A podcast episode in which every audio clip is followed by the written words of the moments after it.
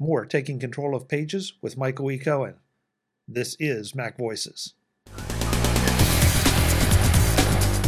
This edition of Mac Voices is supported by our Patreon subscribers and Mac Voices After Dark. Ever wonder what happens before the Mac Voices live shows? Or what happens when the show ends or after the live feed closes? That's where Mac Voices After Dark comes in. If you are a Patreon supporter at any level, you get access to the video of our off camera conversations. Uncensored, unedited, and always off the wall. It's a small thank you to our Patreon supporters who want to peek behind the curtain. Become a Patreon subscriber at patreon.com slash macvoices. Welcome to Mac Voices. This is the talk of the Apple community, and I'm Chuck Joiner. Michael E. Cohen is back to finish up our conversation about the latest edition of Take Control of Pages that covers not just pages on your Mac, but also on your iPad, iPhone, and even iCloud. Michael spends a little time digging into some very specific things that Pages does really well that you will actually use. Let's go back and let Michael do the talking. And iCloud doesn't get the respect it deserves either. Because, no, because you know, Apple's screwed up over the years a few times. Yeah, you know, and, that's uh, true. And networking, network storage, and interaction is very tough to do and do well and do reliably. Um, a server goes down, you're suddenly locked out of things. Uh, it provides a vulnerability server, uh, surface for hackers to get at because it's no longer on your machine in SCAR, safe and sound. It's up there in the cloud where anybody can fly in and try to get it. So Apple has to work really hard on security there iCloud security is pretty darn good. But it has to be because users don't trust the rest of the world, nor should they. You're, you're right. And the iCloud, yes, it has those issues, but they're no worse. In fact, they're probably not as bad as some other cloud storage options that are out there because maybe, in, at least in theory, they may be a lesser target, but also because Apple has such a focus on security and privacy. Um, for take control, we've been you know been using Dropbox for years, you know, to stash stuff away, to pass documents around. But a lot of the writers take control now are moving to iCloud instead because it works so much better with their devices, and the publisher can you can share stuff with the publisher as well that way. So we're now in a sort of hybrid state of take control where some of the stuff's still in Dropbox, a lot of it is in his iCloud now. And I'm fine with that because I use it all the time. I go from my sofa with my iPad to my Mac in my office, and all the stuff is there. It's yeah. terrific. And, well, and that's I, I feel that way about, and I'm not using Pages necessarily in that way, but I feel that way about so many of the Apple programs and so many of my projects that I want them on all my devices and I don't want to have to think about it. You know, I just when I want to open it, I want to open it and, and have it be there and have it be up to date. And then when I shift to the next device, I want that to be up to date and I want it to the be. The device there. is a portal to your stuff, not a container. Yes. It's a portal to it. Yes. We're, we're back to that whole discussion of the truth is in the cloud when it comes to syncing.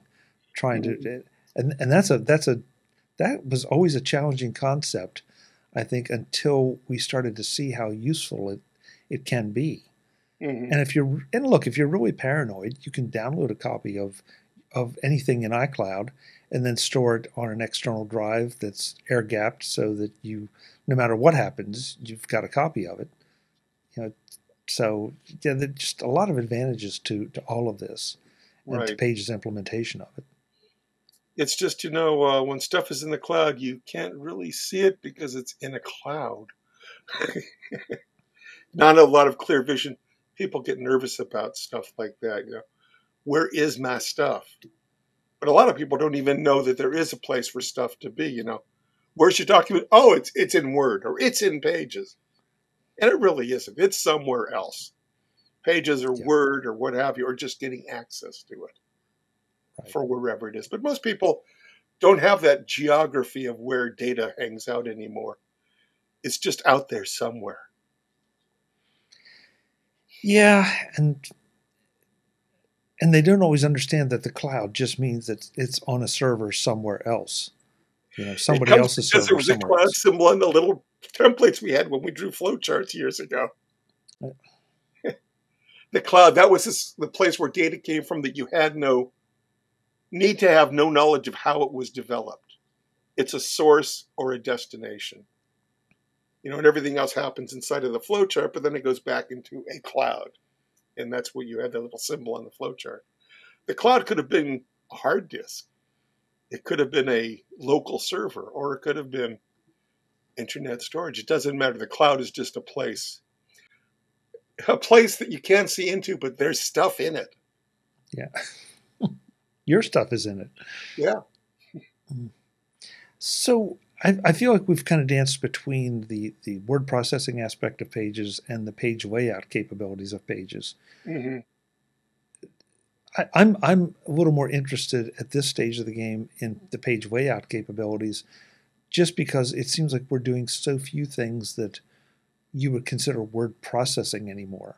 I mean, you right, know, well, word process an email, you know, mm-hmm. ninety nine percent of the time you you know you you type out an email and that's it. So the the number of times I'm actually creating a document that needs to be printed is gone way way way down. Right.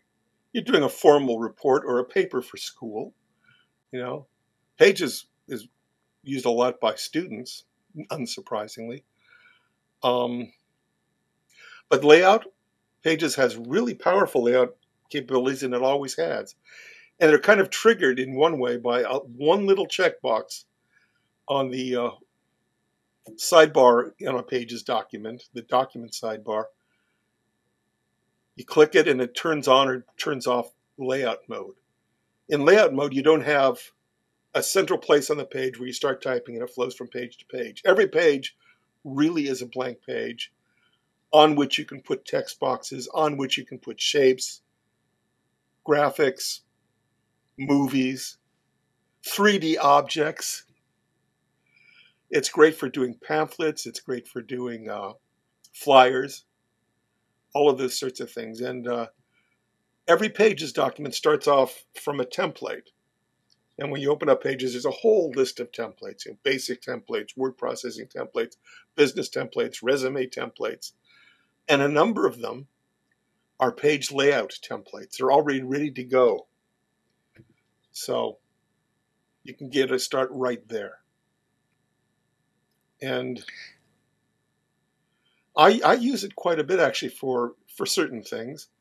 If you're doing an ebook that's mostly graphics, you don't need running text. You need blank pages to stick your pictures on and captions on.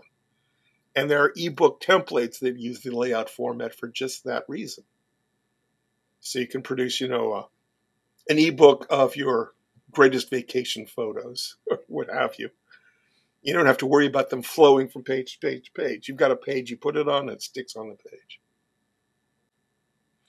Do you have any suggestions within your book or as an external resource in, in addition to your book to help people get started with the concept of page layout who up to this point may have only used something like Microsoft Word, which is pretty much inappropriate for any kind of significant page layout.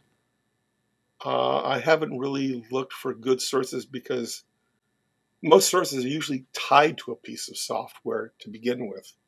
How to do page layout in PageMaker, how to do page layout in Quark, how to do page layout in Pages or Word or what have you.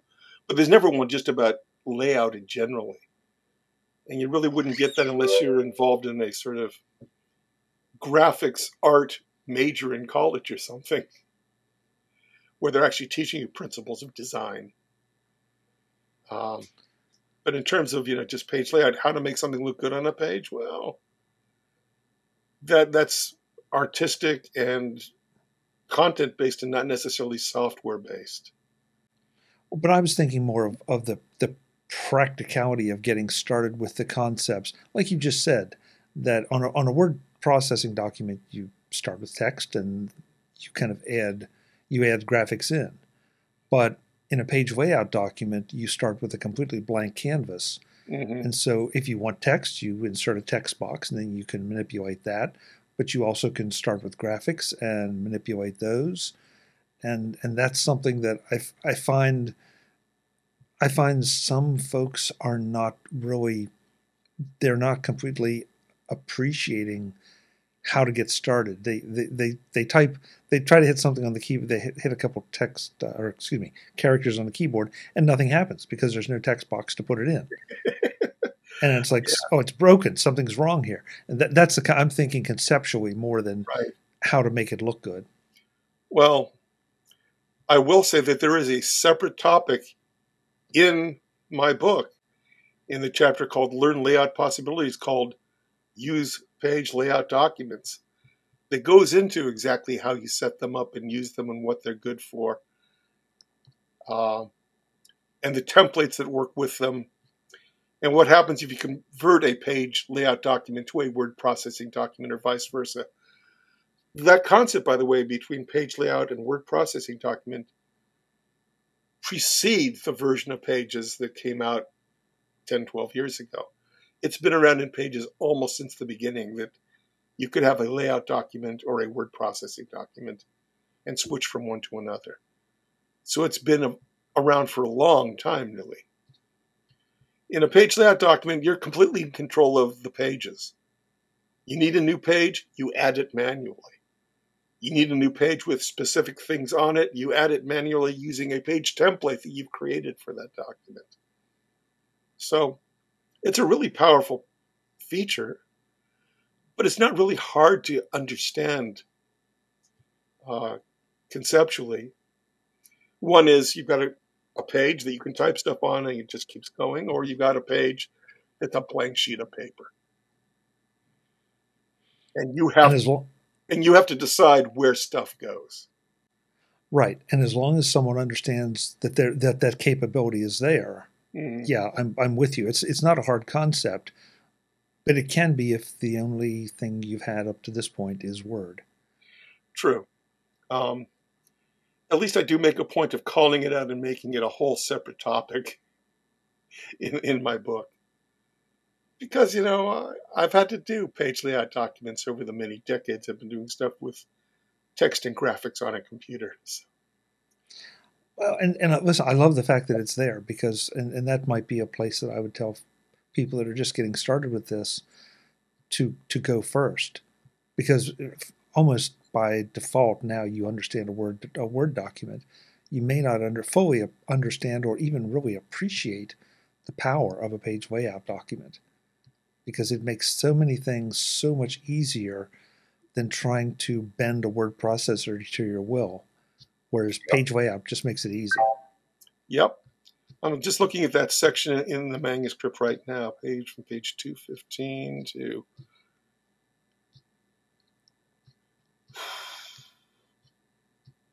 just seeing how long it is.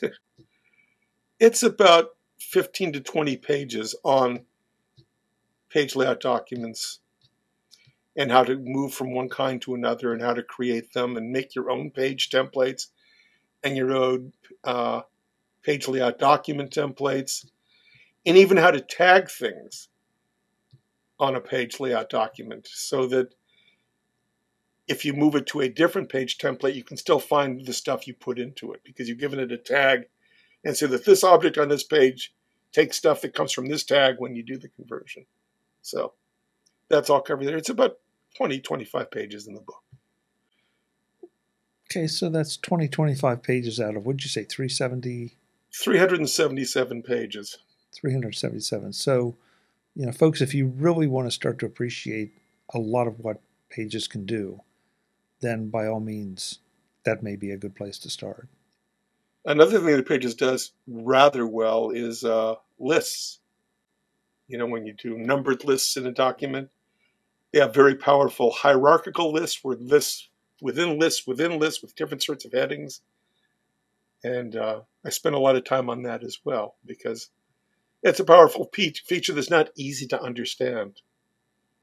If you, in fact, just open up a Pages word processing document and you type one period, call my mother, and then you type two period, you know, go groceries, Pages will automatically add a three period, four period, and just know you're doing a numbered list. Or if you start a, uh, a line with a bullet character in a return at the end, it'll assume you're doing that sort of list. It just does that automatically for you. So there's a lot Pages does to help you along as well. Let's see what other interesting things I can tell you about this edition. I just know it's long, Chuck. It's really long. Yeah, but Michael, that's I mean that to me is that just shows you the sophistication of it. Oh yeah. And we haven't touched on this part, but Apple has done, I think, in my humble opinion, a great job of taking that sophistication and boiling it down to a logical way of accessing those features, yeah. including the features that you don't often use. Mm-hmm. And and then to your point, you know, they're, then they're taking trying to take that sophistication, move it across devices so that it's accessible anywhere for as many as possible, or at least as many as make sense. So it's it's, it's a, not a small effort. It's it's um, a rather brave effort. I mean, you know, a Mac environment is very different from an iPad or an iPhone environment, just from the user point of view. I mean, you know, one's a glass pane that you touch, the other's got a keyboard and a trackpad and everything else. One's got, you know, windows all over the place. The other really doesn't, although you can kind of impose them with Stage Manager now. But when you're trying, you know, to design a very sophisticated, powerful piece of software for two such different environments, that's not easy to pull off. And the fact that Apple pulls it off at all is amazing. The fact that so much works the same on both platforms is amazing even though on a Mac, if you have an image on the screen and you want to turn it 20 degrees, you go to the format inspector and there's a little dial there that you can click on or numbers you can type in. Whereas on an iPad, you just touch it with your fingers and you twist it. it's a rotated. Yeah. But, but again, different devices, different, slightly different interfaces. Each one of those has its advantages and disadvantages and and one of them you can sort of touch your document another one another one you have to use a mouse or a trackpad or whatever to manipulate it but they yeah, both make Apple sense. comes up with a new feature. I'm sure that the programmer team saying okay well great. I know how you can do it on a mac. How would you like to see it on an ipad? Or that's really cool you know do this on an iphone. How would it look on a mac when you've got this environment instead? So i mean there, there's a lot to adding a feature other than just making sure it works it's how the user gets at it. And, and, the user experience can be very different from platform to platform. And some will come in, you being very professional users who do a lot of documents, and some will be, you know, uh, a, a, grandfather in Pacoima who basically, you know, just wants to read read the news on his computer, uh, on his uh, iPad, and occasionally you type a letter to his grandkids. You know, it's very different and making sure okay. it's understandable is tough. So to wrap this up, let's talk about the next edition of the Pages book. Oh do God! You, do, do, I just finished you, one, Chuck. Do you think it will uh, have a Vision Pro chapter? Uh, it, it might very well, uh, especially if there's something like Pages available in the Vision Pro environment if Vision Pro it all becomes a productivity platform, then you'll probably have something like Pages in it. Certainly, you'll have the ability at least to open up and view Pages documents. But, you know,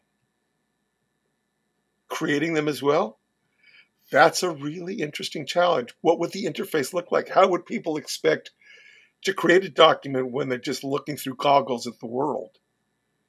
You know, it's when there's no drop down menus, there's no screen to focus on. How do you create a new document? I mean, that interface is going to be an interesting one to develop. But if Apple's very serious about Vision Pro, and I have to think they are because they're throwing a ton of money at it, they're going to be doing that. So I'll be interested to see. If they do, oh, there will be definitely be a Vision Pro section in the Pages book more importantly, there will be a big hole in my bank account when I buy my Vision Pro, so I can try that out. Although, yeah, well, to be honest, I'm kind of looking forward to that expenditure, and I've begun to sequester money just for that because I, I think it's from what I saw in the demos, it looks like it could be a viable and powerful platform. I think a lot of us are, you know, are, are dancing between those two. Do we do we jump on the first one? Do we look at the later ones? But there's the, the little things leak out that make really won't really tempt you. And your your question, you know, I mean, we have to, you know, bring up the idea of um, almost a minority report style interface where okay, I want to do this, so I reach up and I, you know, draw out a box and then tell the S lady that yeah, I want to put this text in that box and dictate it out. I, this is pure speculation, obviously, but I'm just happy that you haven't said you won't be speaking to me if I bring up the next version of the Pages book again. I'm just so. if you had to tell me that it would be out in a month, I would I would slap you all sorts of ways, because I've just spent a whole summer doing it twice, and I want well, a little break. Well, you deserve a break. You deserve a break. Before before we let you have it, um, give us the the details on the book. Um, what kind of pricing do we have? What's the upgrade policy and all that? Well, if you have to ask, obviously you can't afford it, but in fact, it's pretty cheap. Uh, for fourteen dollars and ninety nine cents, you can have a brand new edition of this book with all the images and all the other stuff I've done delivered to you immediately over the internet if you bought Take Control of Pages within the last 90 days, you can update your book for free. And if you bought it a version of it before that, you can buy it for half price for 750. So those are the price points we're looking at now, and I think that that's going to be how it's sold when it comes out, which we'll do before you see it out there. Those of you who are watching this right now. So Go to takecontrolbooks.com, confirm what Michael just told you about the pricing or the upgrades if you are a previous owner.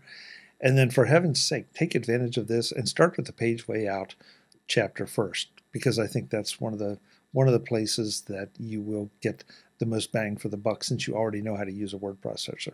But that's my opinion. If well, you want to start at the beginning, I would tell people to look.